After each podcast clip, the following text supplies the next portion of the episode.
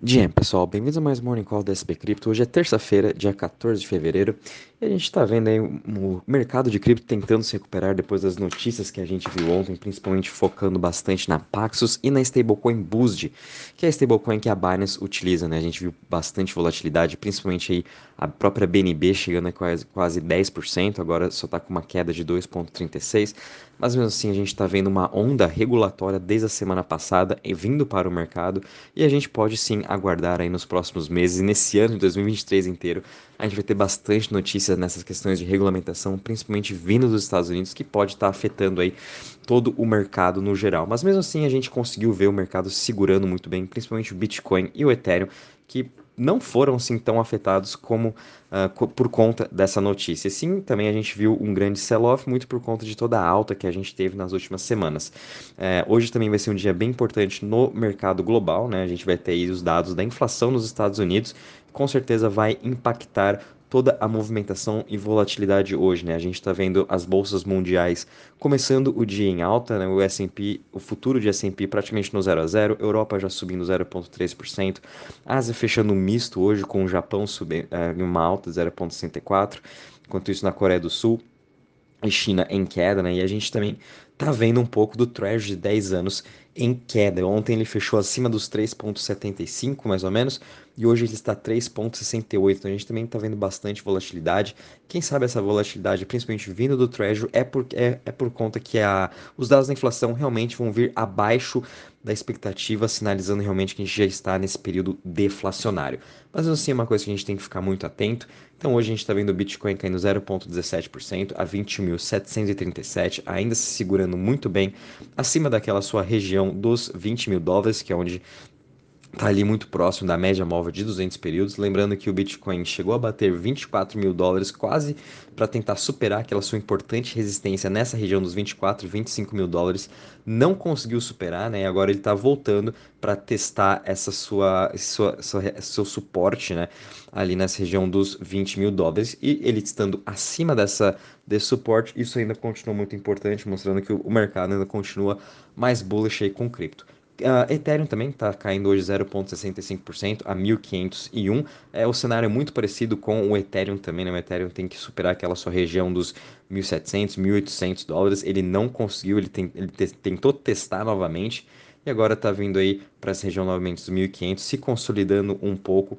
E vamos ver, dependendo hoje dos dados, né, quem sabe a gente pode ver uma retomada no ânimo de todos os mercados. BNB caindo 2,36% a 292 dólares, Ripple caindo 0,64% a 0,36, Cardano subindo 0,45% a 0,35, Dogecoin caindo 1,19% a 0,08 e Polygon caindo 1,89% a 1,18%.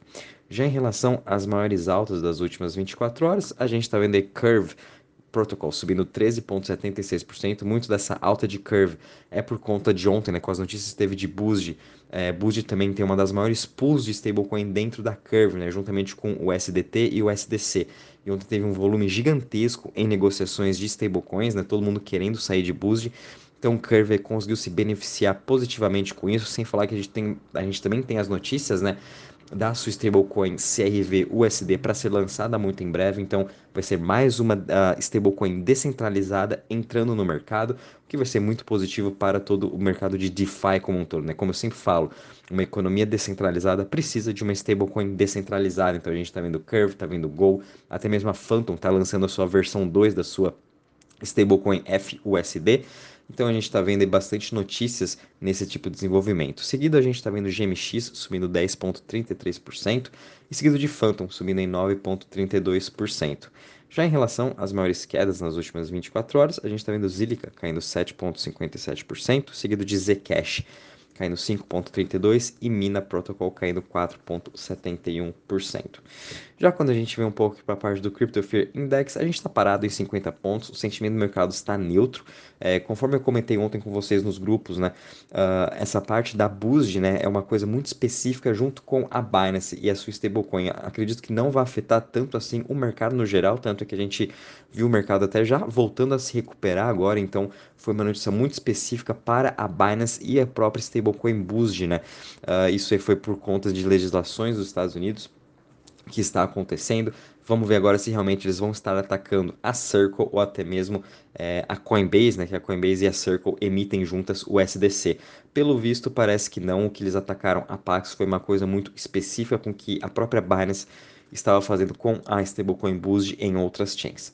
Já quando a gente vem um pouco para a parte de DeFi, né, de Total Value Locked, a gente está com uma queda de 0,42% a 75,44 bilhões, mas no geral a gente já está vendo uma boa recuperação aí dos principais protocolos. A gente está vendo Aave com uma alta de 3,14%, Curve também uma alta de 1,33%.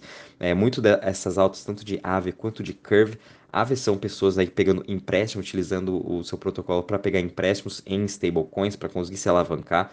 Então isso a gente está vendo uma movimentação muito grande. E também em Curve seria para você estar tá fazendo o staking das suas próprias stablecoins para estar tá recebendo um yield que seria na sua Tree Pool, na Tree Curve Pool, né? que é a pool de BUSD, o SDC e o SDT. Então, por isso a gente está vendo essa alta de TVL nesses dois principais protocolos. E mesmo assim, quando a gente analisa em relação às chains, né, obviamente a chain mais afetada aí hoje está sendo a Binance, muito por conta de toda a grande liquidez que BUSD possui em todos os seus protocolos. Então, a gente está vendo aí a Binance com uma queda de 4,70% de ontem para hoje.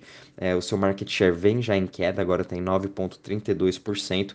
Quando a gente até analisa todos os protocolos da BNB Chain, todos eles estão sendo muito afetados, porque as pessoas agora estão retirando a liquidez que eles possuem de Boost, tanto na BNB Chain quanto em outras chains também. Lembrando que Boost, Boost era mintada na chain da Polygon, na chain do Optimus, Arbitrum, Avalanche, até mesmo na Phantom, Solana a, Phantom, Solana não, perdão, é, na Phantom, né? Então as pessoas agora estão retirando essa liquidez, então a gente pode ver sim uma maior volatilidade dependendo da chain em que, em que possui a Boost, mas como o Boost praticamente 90% era na BNB Chain, seu protocolo é de DeFi é o que está sendo mais afetado. Mas no geral mesmo, quando a gente até analisa as top 20 aí, chains, a gente está vendo uma performance positiva vindo para Clayton, que é uma, uma Layer 1 específica para jogos, né? até mesmo a Phantom, que eu comentei com vocês, que agora com esse lançamento, da, vai ser lançamento em breve né, da sua nova stablecoin FUSD, a gente começou a ver até um pumpzinho de 3% na sua parte uh, de TVL, as pessoas aí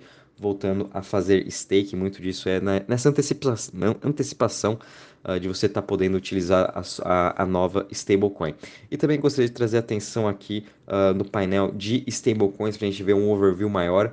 Então, uh, de, em relação a, a BUSD, ela perdeu mais ou menos um pouco menos de 1 bilhão de market cap, ela teve uma queda de 2% de ontem para hoje, então a gente ainda continua vendo a BUSD com 15,74 bilhões de market cap, ela chegou a bater, ela estava ontem com uns 16,5 mais ou menos, então ela vem em queda, mas mesmo assim, em relação às notícias até, a, a gente está vendo agora a Paxos que vai brigar realmente com a SEC em relação à emissão de Boost, que falando que não tem nada a ver eles terem barrado essa emissão de Boost, muito aí por conta, acho que essa, essa briga entre SEC agora e as stablecoins e até mesmo as corretoras centralizadas vão começar a ficar mais acirrados. A gente também viu ontem o Brian Armstrong, que é o CEO da Coinbase, junto com a sua toda a equipe legal, indo para Washington para debater esses assuntos. Então a gente também está vendo um movimento muito grande de outros fundadores, CEOs, diretores né, de projetos aí, juntamente com sua equipe legal, indo para Washington e brigando realmente. Então a gente vai ter agora uma briga muito forte entre regulamentação